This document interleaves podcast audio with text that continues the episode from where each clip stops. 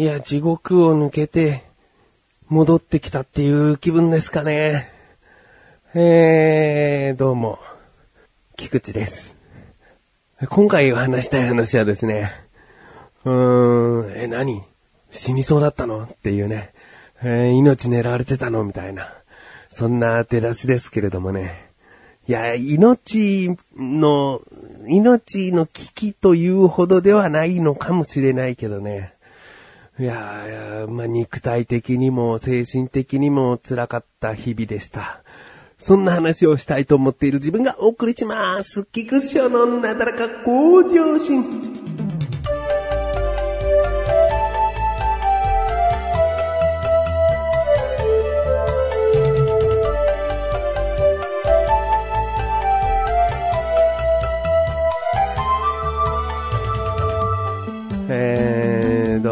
のですね、2週間ぐらい前ですね、えー息子がインフルエンザにかかりまして、インフルエンザ B 型。えー小学校の方でもね、流行っているという噂はあったんですけれどもね、なんかこう、熱がね、下がらない。もうこれはインフルエンザっぽいなっていうので、病院で見てもらったら、インフルエンザ B 型だったと。うん。で、うちにはまだ、えー4歳の次男がね、いるので、その次男にもインフルエンザがね、移ってしまったら、もっとこう、家庭的にパニックになってしまうと。うん、ただでさえこう、長男をね、一つの寝室使って、えーなるべくこう、部屋からは出ないような、えー生活をさせないといけないっていうね、ところで、4歳の次男が窮屈になってしまうし、うん、移る心配もある。移ってしまったら、じゃあどういう風に看病すんだよってなるので、えー、僕とですね、次男は実家に避難をすることに、えーしました。なんかね、ダジャレっぽく聞こえましたかね。えー僕と次男は実家に避難することになりましてね。えーまあ面倒は神さんが見ると。えー菊池家ではですね、神さんが一番強いですね。えー体調を崩すことはあるんだけど、それが大きな、えーものにならないようにちゃんとなんか抑えてるね、神さんはね。えー高熱にならないようにとかね。もちろんインフルエンザにもかかったことないかなうん、とにかく強いんですよね。だから僕なんかはさ、もうしょっちゅう風邪ひいてるし、年末年始にもね、インフルエンザ A 型になったし、もう弱いわけですよ。僕が長男の面倒を見てたら絶対に移るって言われちゃって、神さんに。だからもうね、いない方がいいっつって、僕と次男は実家に避難をしましたね。えー、でですね、そこで生活する分には、うーん、子供に会いたいとか、子供ももしかしたらパパに会いたいとか、なんかそういった部分ではね、もちろん、こう、我慢の部分なんだけど、うーん、まあ、インフルエンザって分かって薬を飲んでだんだん落ち着いてくるかなっていう頃にですね、熱がね、また上がり始めて、で、吐き気が多くなってきたらしいんですね。で、僕はその日、あの、基本的に実家にはいたんですけども、家の方に戻ってて、で、なんか、辛そうだなと。神さんが、こう、病気のことに関しての、こう、電話をする、電話で相談に乗ってくれるところがあるので、そこに電話して聞いてみたら、これは一回ちょっと病院で見てもらった方がいいですね、つって、救急病院だね。えーもう夜だったので、えー救急病院で見てもらった方がいいかもしれませんって言って、いやなんか、すごい嫌な予感するぞと。ね、もしかしたらインフルエンザを超えた大きな、うん病気にもかかってしまったのかもしれないしね。うんもう慌てて僕も外出する準備をしてですね。で、一生懸命こうベッドで横になって、えーなんとかこう耐えてる長男をですね、抱きかかえて、で、車に乗せて、病院に行って、で、また抱きかかえて、その、待合室まで連れて行ったわけですよ。で、見てもらったら、なんとですね、この番組でも過去に話したかな。そんな昔の話でもないんですけどね、長男が二度目の便秘というね、えー、もうお腹の中にうんちが溜まっちゃって、だから、こう、飲んだり食べたりしても吐いちゃうし、むしろもう食欲がないっていう状態になっちゃう。これ前にもね、長男あったんですけどね、今回インフルエンザで薬を飲んで落ち着かなきゃいけ、落ち着いてこなきゃいけないところ、便秘でそういう症状になっていたと。だから、これはね、肝腸を刺して、で、便をうな、便を促さなきゃいけないわけですね。うん、でね、これがね、まあちょっとおかしいというかね、まあ笑っちゃうと長男にも悪いんだけど、すごくね、その前やった時の肝腸が痛かったらしいんだよね。その刺すのが痛いとかじゃなくて、刺した後に我慢しなきゃいけない。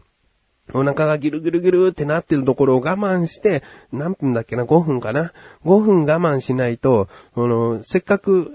お尻から入れた薬をすぐに出しちゃうって意味のない行為になっちゃうから、ちゃんと腸の方までこう、なんか行き渡らせるというかね、えー、馴染ませるというか、この肝腸の薬がお腹の中できちんと回って出さなきゃいけないから、我慢するのがね、すごい痛かったらしいんだよね。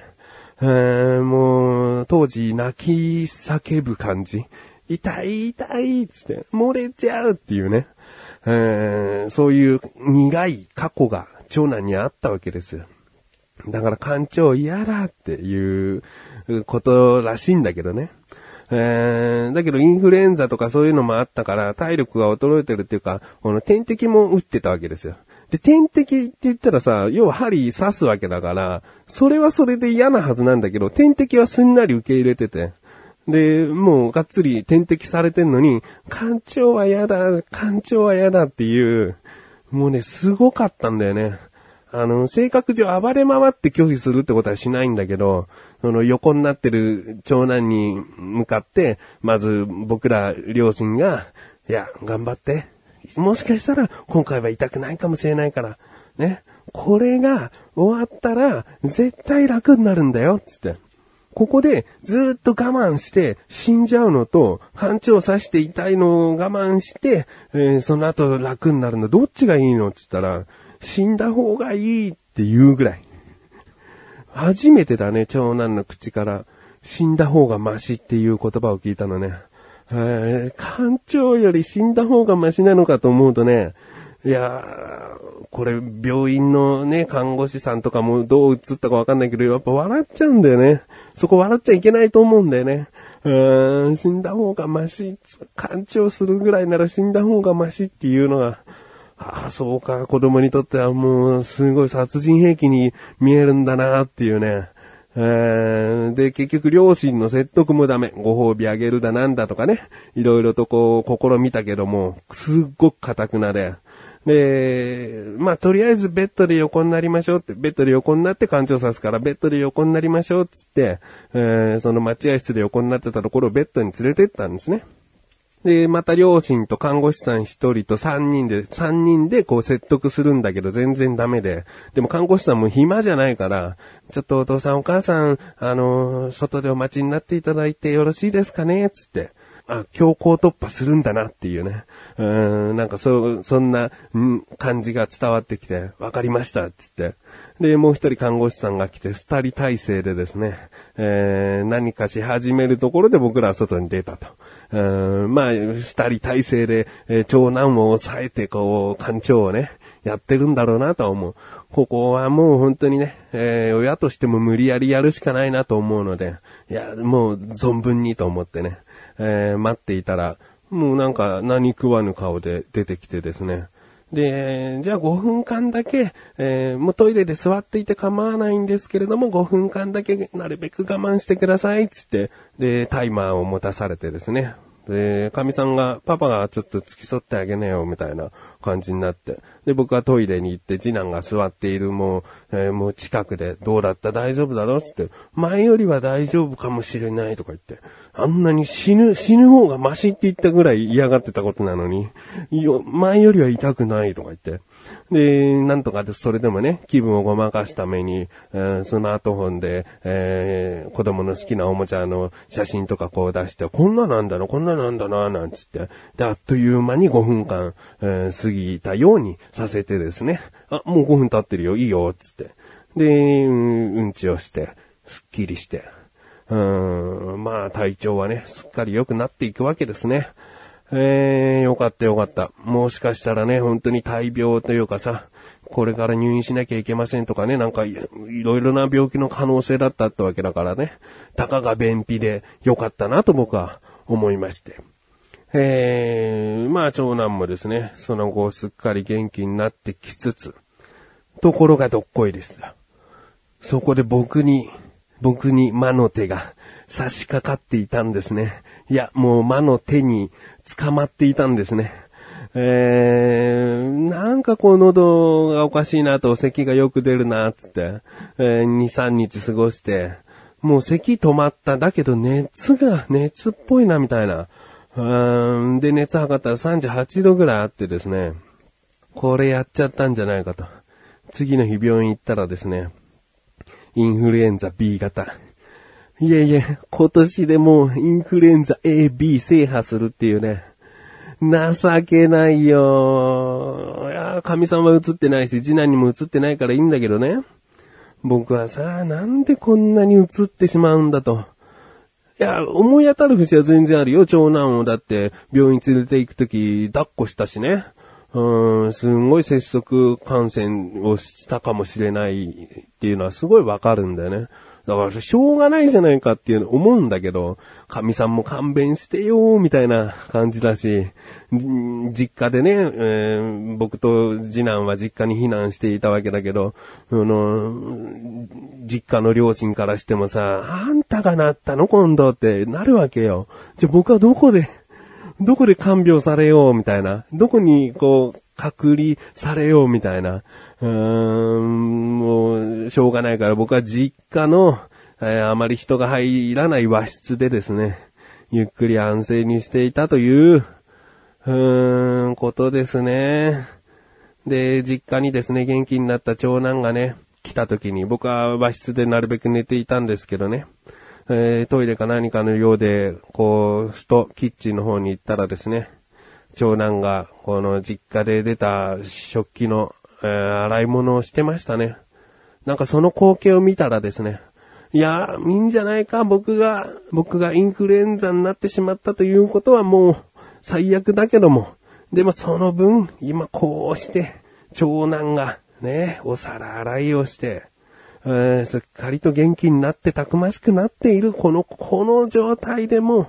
僕がやったことに意味あったんじゃないかと。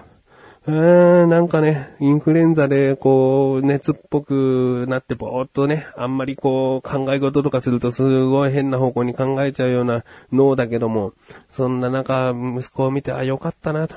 元気になってよかったし、僕がこう、抱っこしてでもね、病院に連れてって、そして今があるんだというね、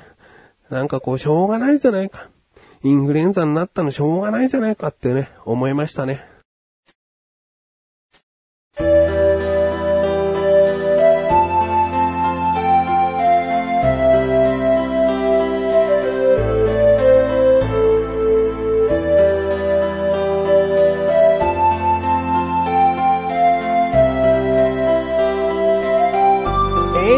グです。で、まあ、やっとですね、僕もインフルエンザが治って、地獄を抜け出したということなんです。その間、家族は本当にバラバラでしたし、僕がね、実家でこう、寝ている時もさ、なんだかんだ両親には移らないでくれとも思ったしさ、えー、まあ、移らなかったからよかったけどね、えー、今終わったわけですよ。終わったかな、本当に。うーん、まだ終わったばかりだから、実は誰かに魔の手がっていうのがすごい怖いけども。うーん、まあ病気関連は笑えないよ、本当に。ね。皆様もですね、ぜひお気をつけてほしいと思います。うんインフルエンザはね、気をつけようと思ってもなかなか難しい。だけど僕は思った。今年の冬からかな。